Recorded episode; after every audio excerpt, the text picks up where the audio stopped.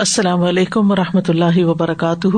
نحمد و نسلی اللہ رسول کریم بعد، فاعوذ باللہ من الشیطان الرجیم۔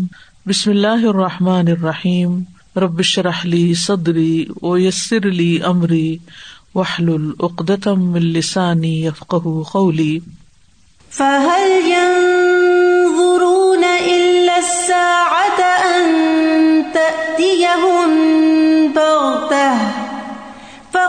جاء أشراطها فأنا لهم إذا جاءتهم ذكراهم. تو کیا یہ لوگ بس قیامت ہی کے منتظر ہیں کہ وہ اچانک ان پر آ جائے؟ اس کی علامتیں تو ظاہر ہو چکی ہیں۔ جب وہ خود ہی آ جائے گی، تو ان کے لیے نصیحت حاصل کرنے کا موقع کہاں باقی رہے گا؟ لہذا ہمیں اب نصیحت حاصل کر لینی چاہیے۔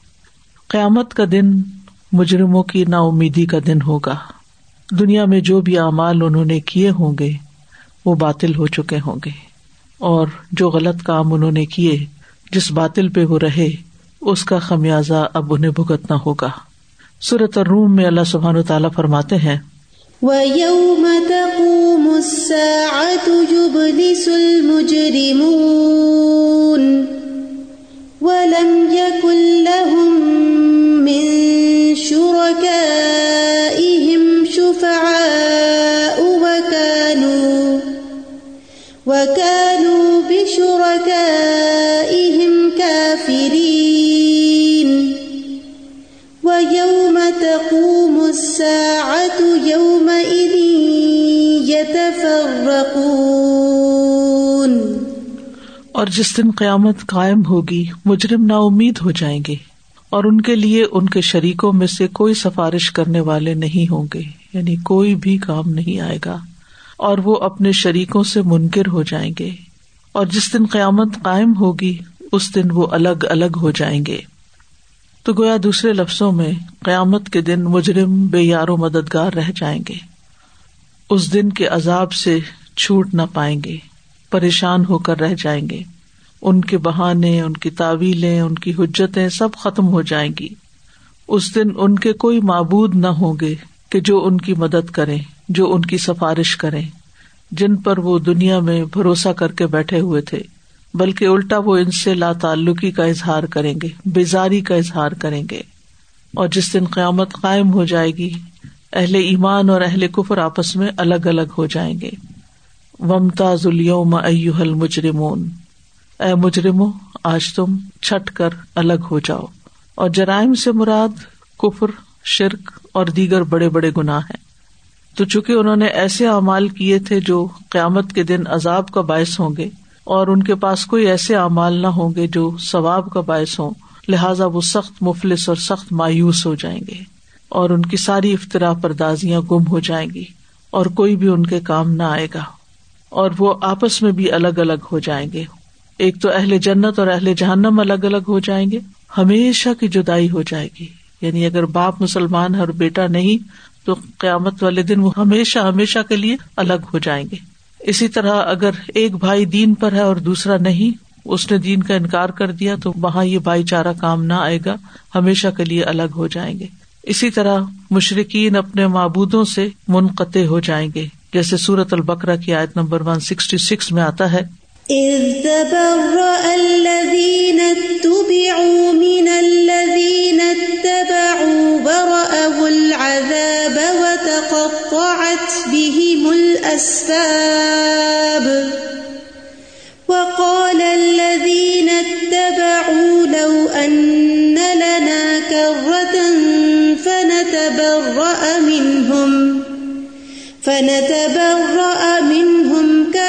تبرؤوا منا. كذلك يريهم الله أعمالهم حسرات عليهم وما هم بخارجين من النار. جب وہ لوگ جن کی پیروی کی گئی تھی یعنی لیڈرز یا سو کالڈ الہ ان کے ان لوگوں سے بالکل بے تعلق ہو جائیں گے جنہوں نے پیروی کی ہوگی، اور وہ عذاب کو دیکھ لیں گے، اور ان کے آپس کے تعلقات بالکل منقطع ہو جائیں گے۔ اور جن لوگوں نے پیروی کی تھی، کہیں گے، کاش ہمارے لیے ایک بار دوبارہ جانا ہو یعنی دنیا میں، تو ہم ان سے بالکل بے تعلق ہو جائیں۔ جیسے آج یہ ہم سے بالکل بے تعلق ہو گئے۔ اس طرح اللہ انہیں ان کے اعمال ان پر حسرتیں بنا کر دکھائے گا۔ اور وہ کسی صورت بھی آگ سے نکلنے والے نہیں ہوں گے۔ اس کے برعکس اہل ایمان آپس میں ایک دوسرے سے ملیں گے۔ سفان بن اسال سے روایت ہے، وہ کہتے ہیں، ہم رسول اللہ صلی اللہ علیہ وسلم کے ساتھ سفر کر رہے تھے۔ اس دوران کے ہم آپ کے پاس تھے، ایک آرابی نے آپ کو کہا، یا محمد یہ کہہ کر بلند آواز سے پکارا۔ رسول اللہ صلی اللہ علیہ وسلم نے اسے اسی کی آواز میں جواب دیا، آ جاؤ، میں یہاں ہوں۔ یعنی آپ صلی اللہ علیہ وسلم مختلف لوگوں کے ساتھ مختلف طریقے سے معاملہ کرتے تھے، ہر ایک سے اس کی سمجھ اور اس کے طریقے کے مطابق۔ ہم نے اس سے کہا، تمہارا ناس ہو، اپنی آواز دھیمی کرو، کیونکہ تم نبی صلی اللہ علیہ وسلم کے پاس ہو۔ اور تمہیں اس سے منع کیا گیا ہے کہ نبی صلی اللہ علیہ وسلم کے سامنے بلند آواز سے بولا جائے۔ عرابی نے کہا، نہیں، قسم اللہ کی، میں اپنی آواز پست نہیں کروں گا۔ اس نے المر یحب القوم و لما یلحق بہم، آدمی کچھ لوگوں سے محبت کرتا ہے لیکن وہ ان کے درجے تک نہیں پہنچتا۔ یہ کہہ کر آپ سے انتہائی محبت اور تعلق کا اظہار کیا۔ نبی صلی اللہ علیہ وسلم نے فرمایا، جو شخص جس سے زیادہ محبت کرتا ہے قیامت کے دن وہ اسی کے ساتھ ہوگا۔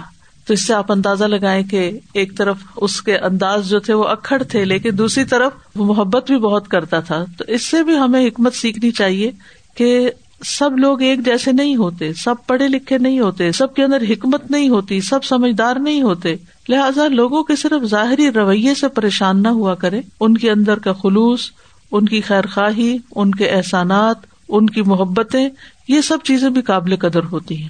اگر ہم ریلیشن میں یہ بات سمجھ جائیں تو بہت سی مشکلات سے نکل آئے بہرحال یہ تو ہے قیامت کے دن کا حال۔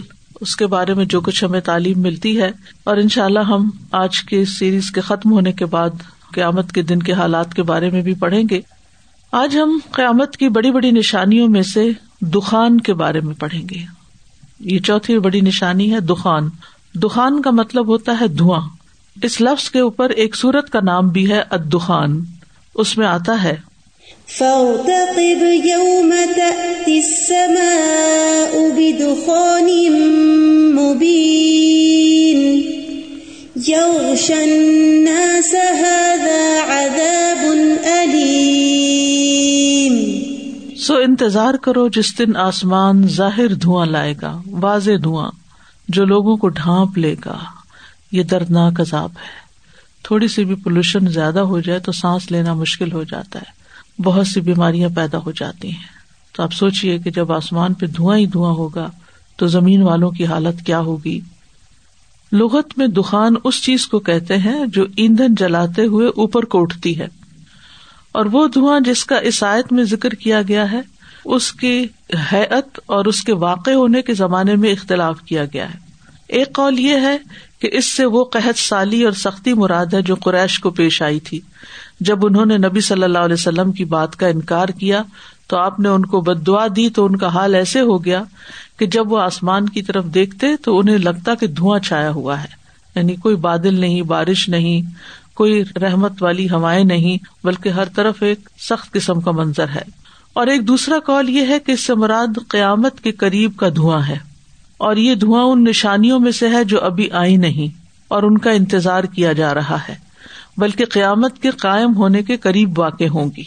بعض علماء نے ان دو اقوال میں اس طرح تطبیق کی ہے کہ یہ دو نشانیاں ہیں، ان میں سے ایک کا ظہور ہو چکا ہے اور ایک باقی ہے جس کا ظہور آخری زمانے میں ہوگا۔ اور اس میں کوئی اشکال بھی نہیں یعنی ایک چیز دو دفعہ بھی ہو سکتی ہے۔ قرطبی جو مفسر ہیں، وہ کہتے ہیں کہ مجاہد نے کہا کہ ابن مسعد کہا کرتے تھے، اس سے مراد دو دھوئیں ہیں۔ ایک تو گزر چکا ہے اور جو باقی رہ گیا ہے، وہ زمین اور آسمان کے درمیان کی جگہ کو بھر دے گا یعنی ہر طرف دھواں چاہ جائے گا۔ اور مومن اس سے صرف اتنی ہی تکلیف محسوس کرے گا جتنی زکام میں ہوتی ہے، جبکہ یہ دھواں کافر کے کانوں تک میں سوراخ کر دے گا۔ اسی طرح حضرت حذیفہ بن اسید رضی اللہ عنہ سے بھی روایت ہے، وہ کہتے ہیں کہ رسول اللہ صلی اللہ علیہ وسلم نے فرمایا قیامت اس وقت تک ہرگز قائم نہ ہوگی جب تک اس سے پہلے دس نشانیاں ظاہر نہ ہو جائیں اور ان میں سے ایک دخان ہے یعنی دھواں اٹھنا۔ اگر کسی بلڈنگ میں آگ لگ جائے یا کوئی کھیت جل رہا ہو یا کہ فیکٹری کا دھواں بھی آپ دیکھیں، حالانکہ وہ ایک مخصوص جگہ سے ہی اڑ رہا ہوتا ہے، ہر طرف نہیں بھی پھیلتا، لیکن اس کے باوجود اس کے اندر ایک وحشت ہوتی ہے، ایک گھبراہٹ ہوتی ہے۔ استاذہ میں یہ سوچ رہی تھی کہ وہ تھوڑا سا بھی ہوتا ہے وہ لمیٹڈ ایریا ہوتا ہے لیکن یہ تو زمین اور آسمان سب زمین اور آسمان کے بیچ میں ہر چیز کو بھر دے گا۔ ہر چیز کو بھر دے گا۔ اور سبحان اللہ جو افیکٹ بتایا کہ مومن پہ صرف زکام جتنا ہوگا۔ جیسے نارملی بھی آپ جائیں دھوئے میں تو یہی افیکٹ ہوتا ہے نا آپ کی بریدنگ میں ہوگی تھوڑی آپ کو کھانسی ریسپریٹری سسٹم متاثر ہوتا ہے جی، دھوؤں سے۔ تو سبحان اللہ اس زمانے میں بھی دیکھیں وہی سمٹمس بتائے۔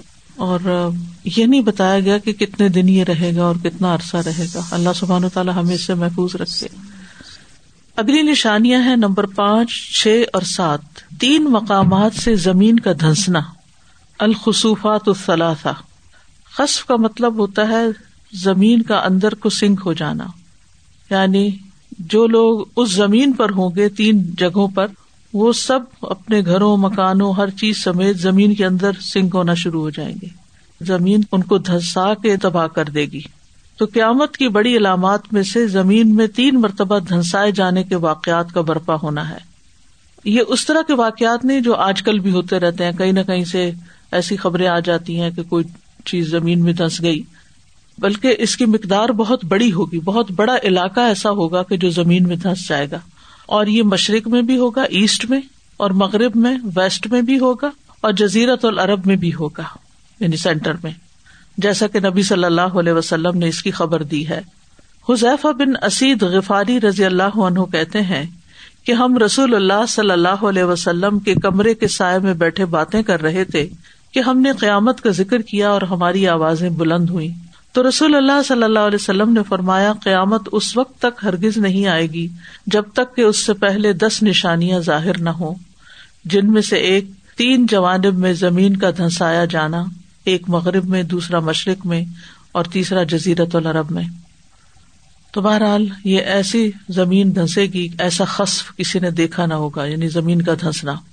پھر اسی طرح مدینہ میں زلزلوں کے ذریعے سے ایمان اور نفاق کا امتحان ہوگا۔ یعنی زلزلے کے ساتھ بھی بعض اوقات زمین پھٹتی ہے اور لوگ گر جاتے ہیں اندر اور دھنس جاتے ہیں، تو یہاں تو بذات خود زمین دھسے گی اور پھر اس کے ساتھ ساتھ زلزلے بھی ہوں گے۔ خاص طور پر مدینہ کے زلزلوں کا ذکر آتا ہے۔ انس بن مالک کہتے ہیں کہ نبی صلی اللہ علیہ وسلم نے فرمایا، دجال آئے گا اور مدینہ کے ایک کنارے پر قیام کرے گا۔ وہ ہم نے دجال کے ذکر میں پڑھا تھا، کہ جرف کے مقام پر۔ پھر مدینہ تین مرتبہ کامپے گا۔ تو ہر کافر اور منافق نکل کر اس کی طرف چلا جائے گا۔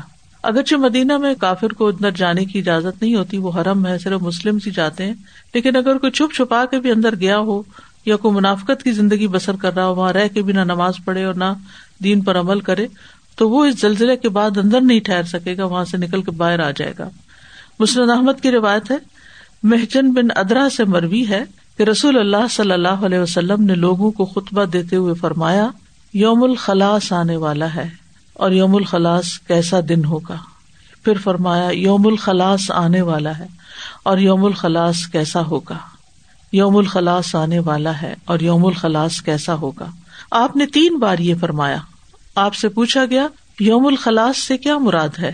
آپ نے فرمایا، دجال آ کر اہد پہاڑ پر چڑھ جائے گا اور مدینہ کی طرف دیکھ کر اپنے ساتھیوں سے کہے گا، کیا تم یہ سفید محل دیکھ رہے ہو؟ یہ احمد کی مسجد ہے۔ پھر وہ مدینہ کی طرف آئے گا۔ تو اس کے ہر دروازے پر فرشتے کو پائے گا جو تلوار سونتے ہوئے ہوگا۔ تو وہ جرف کی شور زدہ زمین پر یعنی پتریلی، شوریلی زمین پر اپنا خیمہ لگائے گا اور مدینہ میں تین مرتبہ زلزلہ آئے گا، جس سے گھبرا کر مدینہ میں کوئی منافق اور فاسق، مرد اور عورت ایسا نہیں رہے گا جو اس کے پاس نہ چلا جائے۔ یعنی وہ مدینہ سے نکل کر دجال کے ساتھ جا ملے گا۔ بس وہ دن یوم الخلاص ہوگا یعنی چھٹکارے کا دن ہوگا خلاسی کا دن ہوگا، اور مدینہ بالکل پاک ہو جائے گا منافقوں اور کافروں سے۔ یاد رکھیے یہ جو زمین کا خصف ہے، یہ قیامت کے بالکل قریب کے دنوں میں ہوگا۔ قاقا بن ابو حضرت اسلمی کی بیوی بقیرہ بیان کرتی ہیں کہ میں نے رسول اللہ صلی اللہ علیہ وسلم کو ممبر پر فرماتے ہوئے سنا، اے لوگوں جب تم قریب ہی کسی لشکر کے دھنسنے کے بارے میں سنو، تو اس کا مطلب یہ ہوگا کہ قیامت سایہ کر چکی ہے۔ یعنی جو جزیرت العرب میں دھسنے کی بات آتی ہے اس کی وضاحت ایک اور حدیث سے بھی پتہ چلتی ہے کہ ایک لشکر بیدا کے مقام پر زمین میں دھنس جائے گا۔ استاذہ جی جب یہ زلزلہ آیا تھا تو کشمیر میں دیکھا لوگوں نے باقاعدہ آنکھوں سے کہ گاڑی چلتی ہوئی زمین میں چلی گئی اور گھروں میں اور ایک تو ایک اسکول کی بلڈنگ کے بارے میں آتا ہے کہ بچوں سمیت وہ اور اس میں چیخوں کی آواز آتی تھی اور مائیں اس کے کنارے بیٹھ کے روز رویا کرتی تھی لیکن وہ بالکل سبھی ہیلپ لیس تھے۔ کوئی کسی کو نکال نہیں سکتا تھا اندر سے۔ اللہ تعالیٰ ہر ایک کو محفوظ آمین آمین۔ تو یہ میں کہی تھی کہ ہم دیکھتے ہیں اس طرح چھوٹی چھوٹی چیزیں نظر آتی ہیں اور جی، پورے کا پورا علاقہ چلا جائے گا۔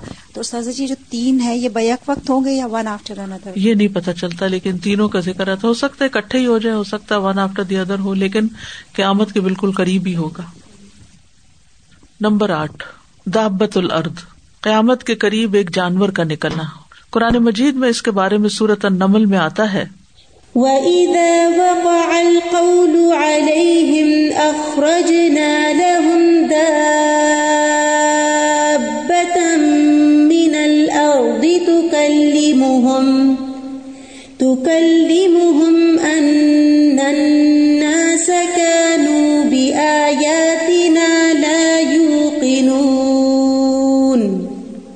اور جب ان پر بات واقع ہو جائے گی تو ہم ان کے لیے زمین سے ایک جانور نکالیں گے۔ جیسے سمود کی اونٹنی نکلی تھی زمین سے، چٹان سے نکلی تھی۔ تو اللہ تعالیٰ کے لیے کچھ مشکل نہیں، ماضی میں بھی ہو چکا ہے، آئندہ بھی ہوگا، قیامت کی نشانیوں میں سے ہے کہ زمین پھٹے گی اور اس کے اندر سے جانور نکلے گا۔ جو ان سے کلام کرے گا یعنی اسی طرح باتیں کرے گا جیسے انسان باتیں کرتے ہیں۔ کہ یقیناً فلاں فلاں لوگ ہماری آیات پر یقین نہیں رکھتے تھے۔ یعنی وہ لوگوں کے خلاف گواہی دے گا جن کے اندر ایمان نہیں ہوگا۔ رسول اللہ صلی اللہ علیہ وسلم نے قیامت کی علامات کبرا کے بارے میں جو خبر دی ہے، ان میں ایک وہ دن ہوگا جب سورج مغرب سے طلوع ہوگا اور خبردار ایک جانور ہوگا جو کہ لوگوں سے ہم کلام ہوگا یعنی یہ قریب قریب ہوں گے۔ اور وہ جانور انتہائی واضح بات کرے گا اور تمہیں ان لوگوں کی خبر دے گا جو اللہ کی نشانیوں پر ایمان نہیں لاتے۔ اور کافر اور مومن کا فرق کر دے گا۔ اس طرح کے مومن کی ناک پر کوئی علامت یا نشانی لگا دے گا۔ بس اس علامت سے اس کو پہچان لیا جائے گا کہ یہ مومن ہے۔ اور جب یہ جانور لوگوں کی طرف نکل آئے گا، تو جو اس سے پہلے ایمان نہیں لایا ہوگا، اس کے بعد ایمان لانا فائدہ نہ دے گا۔ جیسے سورج کے مغرب کی طرف سے طلوع ہونے کے بعد ایمان فائدہ نہ دے گا، اسی طرح اس جانور کے نکلنے کے بعد بھی ایمان لانا فائدہ نہ دے گا۔ صحیح مسلم میں آتا ہے، عبداللہ ابن امر رضی اللہ عنہما کہتے ہیں کہ میں نے رسول اللہ صلی اللہ علیہ وسلم کو فرماتے ہوئے سنا، نمودار ہونے والی سب سے پہلی نشانی مغرب سے سورج کا طلوع ہونا ہے اور دن چڑھے لوگوں کے سامنے زمین کے چوپائے کا نکلنا ہے۔ ان میں سے جو بھی نشانی دوسری سے پہلے ظاہر ہوگی، دوسری اس کے بعد جلد نمودار ہو جائے گی۔ یعنی یہ دو نشانیاں آپس میں ایک دوسرے کے ساتھ ساتھ ہوں گی، ایک پہلے، ایک بعد میں۔ مسرد احمد کی روایت میں اس کے نشان لگانے کے بارے میں آتا ہے۔ ابو اماما کہتے ہیں، نبی صلی اللہ علیہ وسلم نے فرمایا، دابت الارض کا خروج ہوگا تو وہ لوگوں کے منہ پر نشان لگا دے گا اور وہ اس نشان کے ساتھ ہی زندہ رہیں گے۔ حتیٰ کہ اگر ایک آدمی کوئی اونٹ خریدے گا اور کوئی شخص اس سے پوچھے گا، یہ اونٹ تم نے کس سے خریدا؟ تو وہ جواب دے گا کہ یہ میں نے اس شخص سے خریدا ہے جس کے منہ پہ نشانی لگی ہوئی ہے یعنی مسلمان سے خریدا ہے۔ دعوت العرض کے بارے میں کچھ ضعیف روایات بھی ہیں، ان میں سے ایک کا ذکر سامنے کر دیتی ہوں تاکہ اگر کہیں پڑھے تو آپ کو معلوم ہو کہ یہ روایت ضعیف ہے۔ ابو حرارا کہتے ہیں کہ رسول اللہ صلی اللہ علیہ وسلم نے فرمایا، دعوت العرض نکلے گا تو اس کے پاس سلیمان علیہ السلام کی مہر اور موسا علیہ السلام کا اصا ہوگا۔ جو کہ درست بات نہیں ہے۔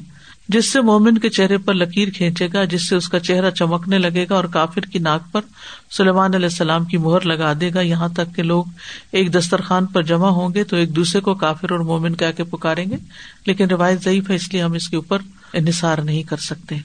تو یہ تو تھی وہ آٹھ نشانیاں جو آخری وقت کے بارے میں ہے کچھ نشانیاں اور بھی ہیں، لیکن علامات قیامت کبرا کے درمیان درمیان بھی کچھ نشانیاں واقع ہوں گی جو خاص طور پر مکہ اور مدینہ سے متعلق ہے یعنی یہ تو بڑی نشانی ہے نا، لیکن ان کے بیچ میں کچھ اور نشانیاں بھی آ جائیں گی جو کہ چھوٹی ہیں۔ ان میں سے ایک یہ ہے کہ بیت اللہ کے پاسبان بیت اللہ کی حرمت پامال کریں گے۔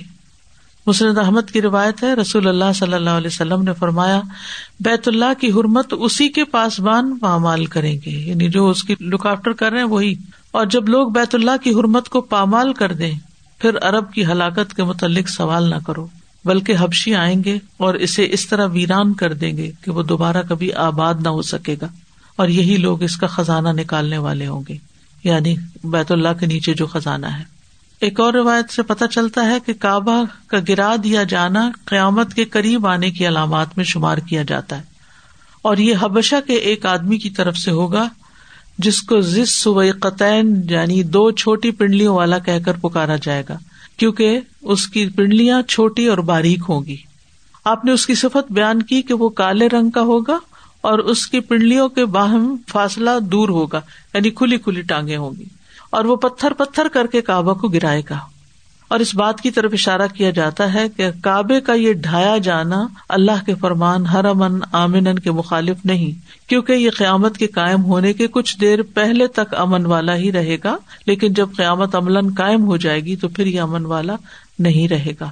یعنی جب بالکل قریبی وقت آ جائے گا تو پھر کوئی امن باقی نہیں رہے گا۔ صحیح مسلم کی روایت میں آتا ہے کہ کعبہ کو حبشہ کا چھوٹی چھوٹی پنڈلیوں والا شخص گرا دے گا۔ آپ نے یہ بھی فرمایا، صحیح بخاری کی روایت ہے، گویا میری نظروں کے سامنے وہ پتلی ٹانگوں والا سیاہ آدمی ہے جو کعبہ کے ایک ایک پتھر کو اکھاڑ پھینکے گا۔ پھر اسی طرح مسرت احمد کی روایت سے کعبہ کے خزانے کا نکالے جانے کے بارے میں بھی پتہ چلتا ہے۔ عبداللہ ابن امر سے روایت ہے، وہ کہتے ہیں، میں نے رسول اللہ صلی اللہ علیہ وسلم کو فرماتے ہوئے سنا، کعبہ کو باریک پنڈلیوں والا حبشی خراب کرے گا، وہ اس کا زیور چھین لے گا اور اس کو غلاف سے خالی کر دے گا۔ گویا کہ میں اب بھی اس کو دیکھ رہا ہوں کہ وہ گنجا ہوگا، اس کی پنڈلیاں اندر کو مڑی ہوئی ہوں گی، درمیان میں فاصلہ ہوگا، دونوں پاؤں دور دور ہوں گے۔ مطلب یہ کہ جسمانی ساخت کے اعتبار سے شکل و صورت کے اعتبار سے مختلف ہوگا، یا یہ ہے کہ اس کی تخلیق جو ہے وہ دیکھنے میں ناپسندیدہ ہوگی۔ وہ بیت اللہ کو اپنی کسی اور ہتھوڑے سے ڈھائے گا۔ پھر کعبہ کے نیچے جو مدفون خزانہ ہے وہ بھی نکل آئے گا اور یہ حبشی جو اوپر سے گرائے گا اس کو وہ اندر سے وہ خزانہ بھی نکال لے گا۔ اور کہا جاتا ہے کہ اس وقت کوئی لا الہ الا اللہ کہنے والا نہیں ہوگا۔ قرآن سینوں سے اور صحائف سے اٹھا لیا جائے گا۔ تو پھر باقی کعبہ کے رہنے کا کوئی فائدہ نہیں، جب کوئی حج کرنے والے ہی نہیں، عمرہ کرنے والے ہی نہیں۔ زمین میں نہ اسلام رہے گا، نہ مسلمان، نہ قرآن، نہ ذکر، نہ لا الہ الا اللہ، نہ ہی زمین میں کوئی اللہ کو پہچانتا ہوگا۔ تو پھر کعبہ باقی بھی رہے تو کیا فائدہ؟ تو اس لیے اللہ اپنے ہی عزن سے ایک حبشی کو اس کی اجازت دے دے گا کہ وہ اٹھا دے۔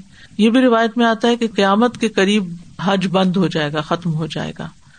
ابو سعید خدری سے روایت ہے کہ نبی صلی اللہ علیہ وسلم نے فرمایا، اس وقت تک قیامت قائم نہیں ہوگی جب تک بیت اللہ کا حج چھوڑ نہ دیا جائے گا۔ اور یہ بھی بالکل آخری وقت میں ہوگا کہ جب کوئی مومن باقی نہیں رہے گا۔ مدینہ ویران ہو جائے گا اور یہ قیامت کی نشانیوں میں سے ہے۔ لوگ مدینہ چھوڑ کر چلے جائیں گے۔ باوجود اس کے کہ وہاں کی زندگی اور اس کے پھل بہت اچھے ہوں گے، پھر بھی یہ خالی رہ جائے گا، کیونکہ کوئی ایمان والا ہی جو نہیں ہوگا۔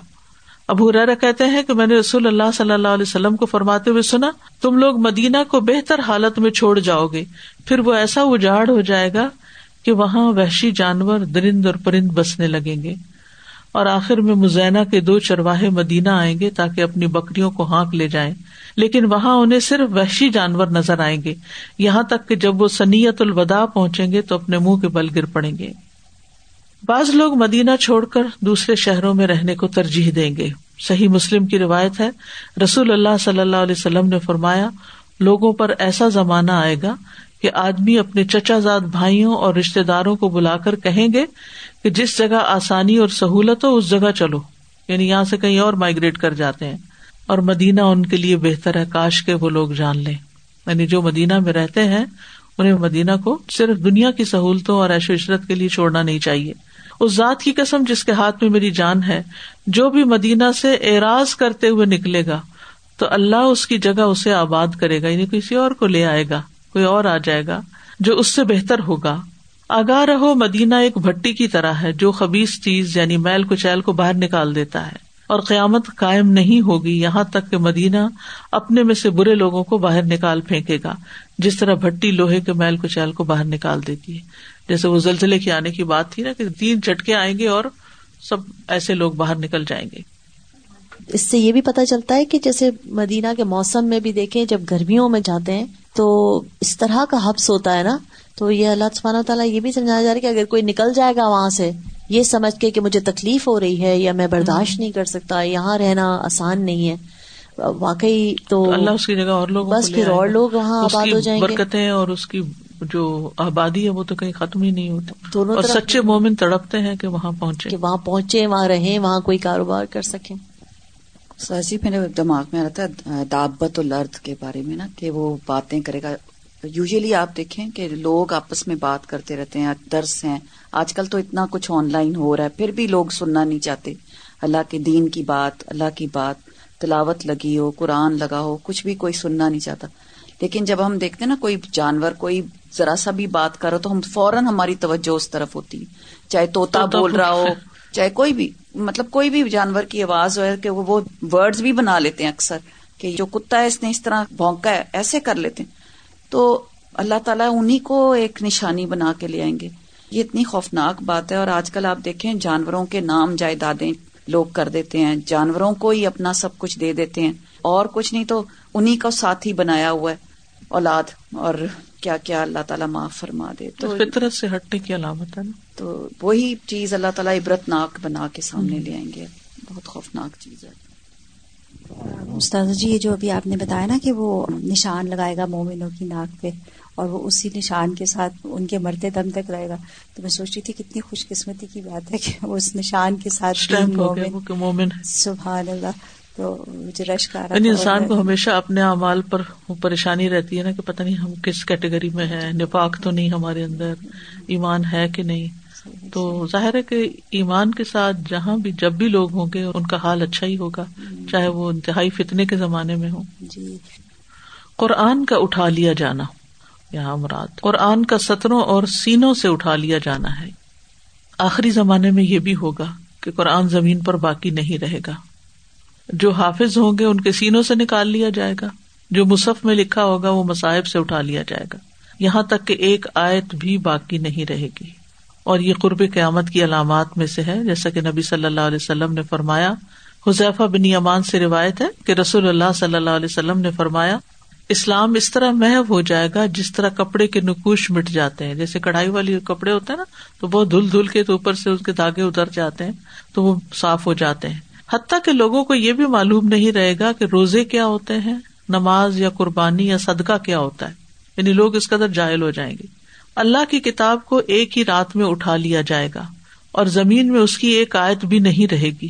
لوگوں میں کچھ بوڑھے مرد اور عورتیں رہ جائیں گی جو کہیں گے ہم نے اپنے بزرگوں کو لا الہ الا اللہ کہتے دیکھا تھا۔ ہم بھی کہتے ہیں۔ حذیفہ کے ایک شاگرد سلا بن ظفر رضی اللہ عنہ نے کہا، انہیں لا الہ الا اللہ سے کیا فائدہ ہوگا جب انہیں نماز، روزے، قربانی اور صدقے کا علم بھی نہیں ہوگا؟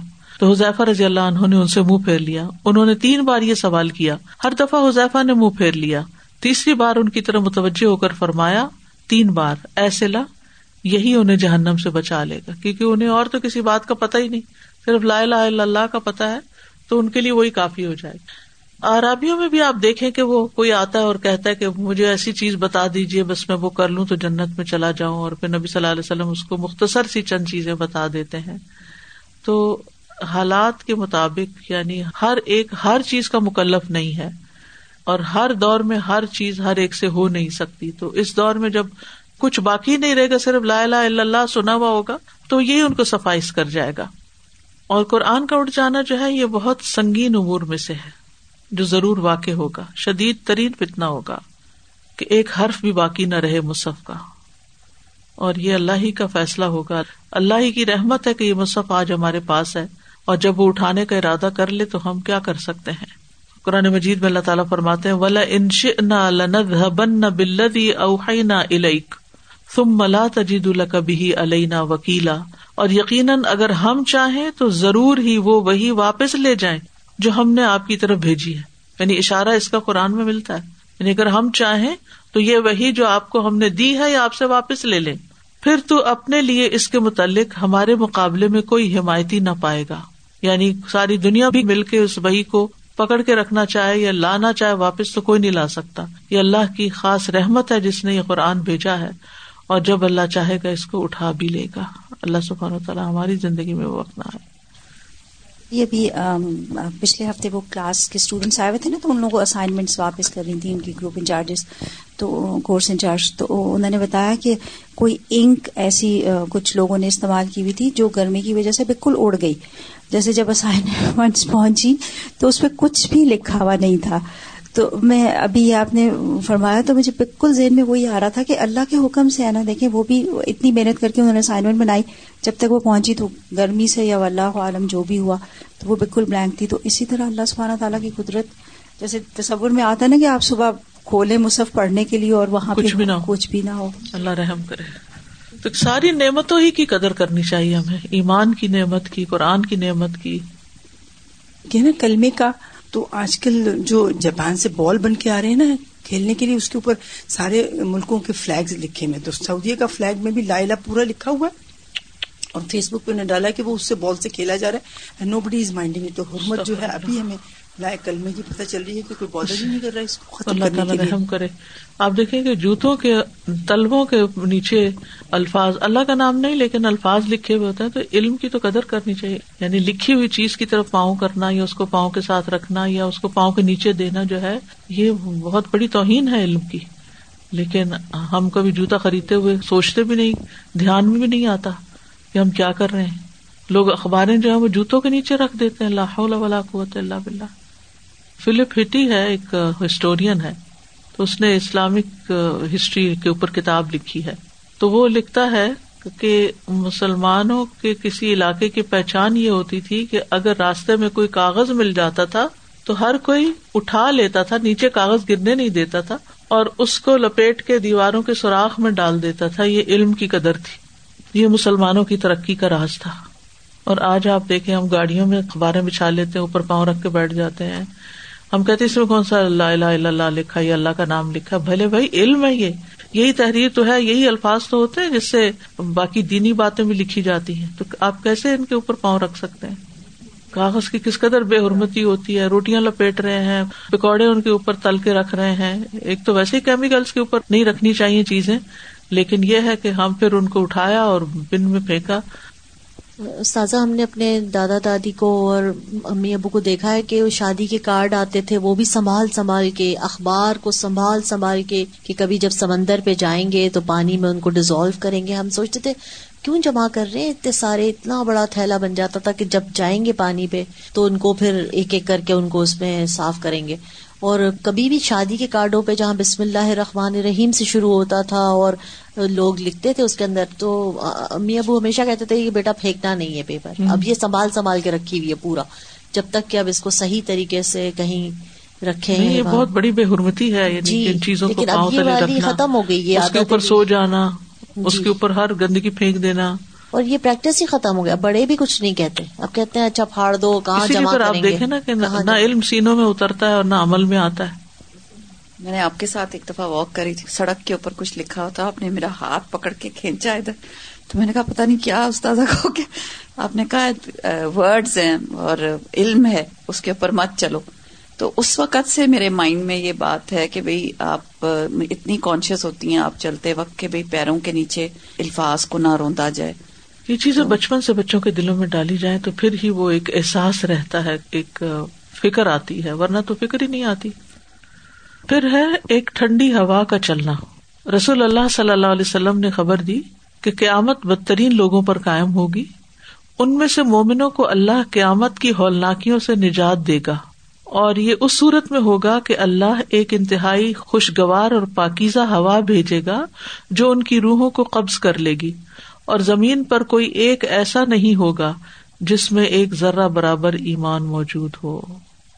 یعنی بالکل قیامت آنے سے پہلے اہل ایمان سارے فوت ہو جائیں گے۔ پھر ہے شام کی جانب سے ہوا کا چلنا۔ صحیح مسلم کی روایت میں ہے، عبداللہ ابن ام رضی اللہ عنہ سے روایت ہے کہ رسول اللہ صلی اللہ علیہ وسلم نے فرمایا، پھر اللہ شام کی طرف سے ایک ٹھنڈی ہوا چلائے گا۔ تو روئے زمین پر ایک بھی ایسا آدمی نہیں رہے گا جس کے دل میں ذرا برابر بھلائی یا ایمان ہوگا۔ مگر وہ ہوا اس کی روح قبض کر لے گی۔ یہاں تک کہ اگر تم میں سے کوئی شخص پہاڑ کے جگر میں گھس جائے گا تو وہ ہوا وہاں بھی داخل ہو جائے گی۔ یہاں تک کہ اس کی روح قبض کر لے گی۔ پھر یمن کی جانب سے ہوا چلنا۔ ایک اور روایت میں آپ سے وارد ہے کہ یہ ہوا یمن کی جانب سے آئے گی۔ ہو سکتا ہے مختلف علاقوں میں چلے مختلف لوگوں کے لیے۔ صحیح مسلم کی روایت ہے، رسول اللہ صلی اللہ علیہ وسلم نے فرمایا، بے شک اللہ یمن سے ایک ہوا بھیجے گا جو ریشم سے زیادہ نرم ہوگی اور کسی ایسے شخص کو نہ چھوڑے گی جس کے دل میں ایک دانے کے برابر یا ایک ذرے کے برابر ایمان ہوگا، مگر اس کی روح قبض کر لے گی۔ یعنی ایمان چاہے تھوڑا سا بھی ہو، فائدہ مند ہے۔ تو اب یہ دو جانب سے ہواؤں کے چلنے کا ذکر ہے، تو یہ ممکن ہے کہ دو ہوائیں ہوں، ایک ادھر سے چلے، ایک ادھر سے چلے۔ اور یہ بھی ہے کہ ایک طرف سے چلے اور دوسری طرف پہنچ جائے تو وہ ان کی ہوا بن جائے دوسری طرف پہنچ کر۔ اب ہمارے پاس جو ہوا آتی ہے تو ہمیں تو نہیں پتا تھا یہ کس علاقے سے آ رہی ہے۔ پھر اسی طرح صحیح مسلم کی روایت میں آتا ہے، بدترین لوگوں پر قیامت قائم ہوگی۔ پھر اللہ شام کی طرف سے ایک ٹھنڈی ہوا چلائے گا تو روئے زمین پر ایک بھی آدمی نہیں رہے گا، جس کے دل میں ذرا برابر بھلائی یا ایمان ہو، مگر وہ اس کی روح قبض کر لے گی۔ یہاں تک کہ تم میں سے کوئی پہاڑ کے جگر میں گھس جائے تو وہاں بھی وہ داخل ہو جائے گی اور روح قبض کر لے گی۔ انہوں نے کہا، یہ بات میں نے رسول اللہ صلی اللہ علیہ وسلم سے سنی۔ آپ نے فرمایا، پرندوں جیسا ہلکا پن اور درندوں جیسی عقلیں رکھنے والے بدترین لوگ باقی رہ جائیں گے۔ نہ اچھائی کو اچھا سمجھیں گے، نہ برائی کو برا جانیں گے۔ شیتان کوئی شکل اختیار کر کے ان کے پاس آئے گا اور کہے گا، کیا تم میری بات پر عمل نہیں کرو گے؟ تو وہ کہیں گے، تو ہمیں کیا حکم دیتا ہے؟ وہ انہیں بت پوجنے کا حکم دے گا اور وہ اسی حالت میں رہیں گے۔ ان کا رسک اترتا ہوگا، ان کی معیشت بھی بہت اچھی ہوگی۔ یعنی ویسے خوشحال لوگ ہوں گے، تو ان کو کوئی فکر نہیں ہوگی۔ لیکن ساتھ ہی یہ ہے کہ شیتان کی پیروی بھی کر رہے ہوں گے اور بے وقوف قسم کے لوگ ہوں گے۔ پھر سور پھونکا جائے گا۔ جو بھی اسے سنے گا، وہ گردن کی ایک جانب کو جھک جائے گا۔ اور دوسری جانب کو اونچا کرے گا یعنی گردنیں ٹیڑھی ہو جائیں گی۔ جیسے نیند آتی ہے نا تو کیسے ہوتا ہے؟ ایک طرف جھک جاتا ہے انسان۔ سب سے پہلا شخص جو اسے سنے گا وہ اپنے اونٹوں کے حوض کی لپائی کر رہا ہوگا۔ وہ پچھاڑ کھا کر گر جائے گا اور دوسرے لوگ بھی گر گر کر مر جائیں گے۔ نومی نشانی ہے سورج کا مغرب سے طلوع ہونا۔ یہ بھی قیامت کی بڑی علامات میں سے ہے۔ پہلے اس کے درمیان میں میں نے کچھ اور چھوٹی علامتیں بتائی ہیں، لیکن یہ سورج کا مغرب سے طلوع ہونا بڑی علامت ہے۔ اور جب یہ طلوع ہوگا تو کسی کو ایمان لانا فائدہ نہ دے گا جو اس سے پہلے ایمان نہ لایا ہوگا۔ اور یہ ایک بہت بڑا معاملہ ہوگا۔ اس زمانے کا ہر انسان اس علامت کو دیکھ لے گا اور پھر یہ علامت ان کی عقلوں کو ختم کر دے گی اور دل خالق کی طرف جھک جائیں گے لیکن اس وقت جھکنا فائدہ نہ دے گا۔ اور یہ قیامت کی بڑی علامات میں سے سب سے پہلی نشانی بتائی جاتی ہے مغرب سے سورج کا طلوع ہونا۔ اس کی وجہ کیا ہے؟ صحیح بخاری کی روایت ہے۔ رسول اللہ صلی اللہ علیہ وسلم نے فرمائے سورج جاتا ہے اور عرش کے نیچے پہنچ کر پہلے سجدہ کرتا ہے یعنی جب اپنا ایک راؤنڈ مکمل کر لیتا ہے۔ پھر دوبارہ آنے کی اجازت چاہتا ہے۔ اب یہ راؤنڈ کہاں مکمل ہوتا ہے؟ یہ ہمیں نہیں معلوم۔ بہرحال یہ بتایا گیا ہمیں کہ جب سورج آتا ہے یعنی ایک خاص پوائنٹ پر، تو پھر دوبارہ وہاں سے آگے بڑھنے کی اجازت چاہتا ہے۔ اور اسے اجازت دی جاتی ہے۔ اور وہ دن بھی قریب ہے کہ جب یہ سجدہ کرے گا تو اس کا سجدہ قبول نہ ہوگا۔ وہ اجازت مانگے گا لیکن اس کو اجازت نہ دی جائے گی، بلکہ اس سے کہا جائے گا، جہاں سے آیا وہیں چلا جا۔ چنانچہ اس دن وہ مغربی سے نکلے گا۔ بس یہی اللہ کا فرمان ہے۔ وشم ستجری مستقر اللہ کا تقدیر العزیز العلیم اور سورج اپنے ایک ٹھکانے کے لیے چل رہا ہے۔ مستقر اللہ یعنی سورج کا ایک پوائنٹ ہے، ایک ٹھکانا ہے، جہاں تک وہ چلتا ہے، پھر اجازت سے آگے بڑھتا ہے، پھر دوبارہ راؤنڈ مکمل کرتا ہے، پھر اسی طرح روز ہوتا ہے۔ یہ سب پر غالب، اس سب کچھ جاننے والے کا اندازہ ہے۔ اور یہ تو جیسے آپ جانتے ہیں کہ جب سورج مغرب سے طلوع ہوگا، تو پھر ایمان لانا فائدہ نہ دے گا۔ یا ایمان کے دوران میں کوئی نیکی نہ کی تھی، تو وہ نیکی بھی فائدہ نہیں دے گی۔ یعنی اس کے بعد لوگوں کے اندر اگر اخلاق یا امال میں تبدیلی واقع ہوتی تو وہ فائدہ نہیں دے گی۔ سنا نبی داود کی روایت ہے۔ ابو حرارا کہتے ہیں کہ رسول اللہ صلی اللہ علیہ وسلم نے فرمایا، قیامت اس وقت تک قائم نہ ہوگی جب تک سورج مغرب کی جانب سے طلوع نہ ہو لے۔ چنانچہ جب یہ طلوع ہوگا اور لوگ اسے دیکھیں گے، تو زمین پر بسنے والے سب ایمان لے آئیں گے۔ یہ وہی وقت ہوگا جس کا سورت اللہ نام کی آیت نمبر ون ففٹی ایٹ میں ذکر ہے۔ لائن فاؤ نفسن ایمانہ لم تکن آمنت من قبل او کسبت فی ایمانہ خیرا کل انتظر انا منتظرون کسی شخص کو اس کا ایمان لانا فائدہ نہ دے گا جو اس سے پہلے ایمان نہ لایا یا اپنے ایمان میں اس نے کوئی نیکی نہیں کمائی تھی کہہ دیجیے انتظار کرو ہم بھی انتظار کر رہے ہیں پھر توبہ کا دروازہ بند ہو جائے گا صحیح الجام صغیر کی روایت ہے، صفوان بن نسال سے مربی ہے کہ بے شک توبہ کا ایک دروازہ ہے اس کے دونوں کواڑوں کے درمیان کی چوڑائی اتنی ہے جتنا مشرق اور مغرب کے درمیان فاصلہ ہے۔ یہ دروازہ بند نہیں کیا جائے گا، یہاں تک کہ سورج اپنے مغرب کی جانب سے طلوع ہو جائے۔ یعنی توبہ کا اتنا بڑا دروازہ اس دن بند ہو جائے گا۔ تو سورج کے مغرب سے طلوع ہونے سے پہلے پہلے توبہ کا موقع ہے انسان کو اس سے فائدہ اٹھانا چاہیے۔ ابو مساشری کہتے ہیں، نبی صلی اللہ علیہ وسلم نے فرمایا، بے شک اللہ رات کو اپنا دست رحمت بندوں کے اوپر پھیلاتا ہے تاکہ دن کو گناہ کرنے والا توبہ کر لے اور دن کو اپنا دست رحمت پھیلا دیتا ہے تاکہ رات کو گناہ کرنے والا توبہ کر لے۔ اور یہ اس وقت تک ہوتا رہے گا، یہاں تک کہ سورج مغرب سے طلوع ہو جائے۔ اور جب یہ طلوع ہو جائے گا تو پھر توبہ منقطع ہو جائے گی۔ رسول اللہ صلی اللہ علیہ وسلم نے فرمایا، ہجرت ختم نہیں ہو سکتی حتیٰ کہ توبہ منقطع ہو جائے، اور توبہ اس وقت تک منقطع نہیں ہوگی جب تک سورج مغرب سے طلوع نہ ہو جائے۔ یعنی اگر کوئی شخص ایک علاقے سے دوسرے علاقے میں دین کی خاطر مائگریٹ کرتا ہے تو وہ ہجرت کنسیڈر ہوگی اس کی. یعنی ہجرت کا ثواب باقی ہے. ہجرت ایک نیک عمل ہے. اللہ کی خاطر علاقہ چھوڑنا یا کوئی ماحول چھوڑ دینا یا کچھ بھی چھوڑ دینا بڑے معنوں میں تو جو اللہ کی خاطر کسی چیز کو چھوڑے گا، اس کا اجر اس کو ملے گا حتیٰ کہ یہ وقت آ جائے. یہ نمبر دس اور آخری علامت ہے، ایک آگ کا لوگوں کو حشر کے میدان میں اکٹھا کرنا. آگ کا نمودار ہونا، علماء اس پر متفق ہے کہ قیامت کی بڑی علامات میں سے سب سے آخری نشانی آگ کا خروج ہے۔ اور نبی صلی اللہ علیہ وسلم کی حدیث سے یہ سمجھ آتا ہے کہ یہ آگ شام کے ایک ملک یمن سے ظاہر ہوگی اور لوگوں کو ان کے محشر کی جگہ کی طرف ہانک لے جائے گی۔ اس آگ کا مقصد لوگوں کو جھلسانا نہیں ہوگا، جلانا نہیں ہوگا۔ اس کا مقصد لوگوں کو حشر کی طرف اکٹھا کرنا ہوگا۔ اور یہ رات اور دن ان کے ساتھ لازم ہوگی۔ یعنی ساتھ ہی رہے گی۔ ساتھ رات گزارے گی، ساتھ کوچ کرے گی۔ اس طرح ساتھ رہے گی، یہاں تک کہ ان کو شام تک پہنچا دے گی۔ یعنی ملک شام تک۔ اور یہ رسول اللہ صلی اللہ علیہ وسلم کے فرمان میں وارد ہوا ہے۔ انس روایت کرتے ہیں کہ عبداللہ بن سلام کو نبی صلی اللہ علیہ وسلم کے مدینہ آنے کی جب خبر ملی تو وہ آپ کی خدمت میں حاضر ہوئے اور عرض کیا، میں آپ سے تین سوال کرنا چاہتا ہوں، انہیں نبی کے علاوہ کوئی نہیں جانتا۔ قیامت کی سب سے پہلی نشانی کیا ہے؟ یعنی قیامت کے دن کے آنے کی۔ تو آپ نے فرمایا، آگ ہے جو لوگوں کو مشرق سے مغرب کی طرف لے جائے گی۔ مقام حضرت موت کے سمندر سے آگ کا نکلنا۔ اور ابن عمر کہتے ہیں کہ رسول اللہ صلی اللہ علیہ وسلم نے فرمایا قیامت کے قریب حضرت موت کے سمندر سے آگ نکلے گی اور لوگوں کو ہانک لے جائے گی۔ ہم نے پوچھا، یا رسول اللہ، پھر اس وقت ہمارے لیے کیا حکم ہے؟ آپ نے فرمایا، ملک شام کو اپنے لیے لازم کر لینا یعنی وہیں چلے جانا۔ اب حرار رضی اللہ عنہ کہتے ہیں کہ نبی صلی اللہ علیہ وسلم نے فرمایا، قیامت کے دن لوگوں کا حشر تین فرقوں میں ہوگا۔ یعنی تین کیٹیگریز بن جائیں گی۔ ایک یہ کہ لوگ رغبت کرنے اور ڈرنے والے ہوں گے۔ ٹھیک ہے؟ راغ بینا راہ بینا دوسرا یہ کہ ایک اونٹ پر دو آدمی سوار ہوں گے، کسی پر تین، کسی پر چار، کسی پر دس۔ تیسرا یہ کہ باقی ماندہ لوگوں کو آگ جمع کرے گی، جن کے پاس سواریاں نہیں ہوگی جب کیلولا کریں گے، آگ بھی ان کے ساتھ ٹھہرے گی۔ جب رات گزاریں گے، آگ بھی ان کے ساتھ رات گزارے گی۔ جب وہ صبح کریں گے، تو آگ بھی صبح کے وقت موجود ہوگی۔ نیز جب وہ شام کریں گے، تو آگ بھی ان کے ساتھ شام کے وقت موجود ہوگی۔ اور پھر سب کو وہاں سے نکال کے حشر کے میدان میں اکٹھا کر دے گی۔ ان شاء اللہ اس کے بعد ہم یوم الحشر، قیامت کے دن کے حالات کے بارے میں پڑھیں گے اور پھر اختتام اس کا جنت یا جہنم پر ہوگا۔ مختلف حالات ہوں گے۔ یہ بھی ایک سیریز ہے اور نیکسٹ ویک سے ہم اسی ٹائم پر شروع کریں گے اس کو۔ اللہ کے عزن سے اللہ تعالیٰ اس کو بھی مکمل کروا دے۔ بہرحال قیامت کی نشانیاں جو ہیں وہ آج یہاں مکمل ہو گئی ہیں۔ اللہ تعالیٰ سے دعا ہے کہ اللہ تعالیٰ ہم سب سے اس کو قبول فرمائے۔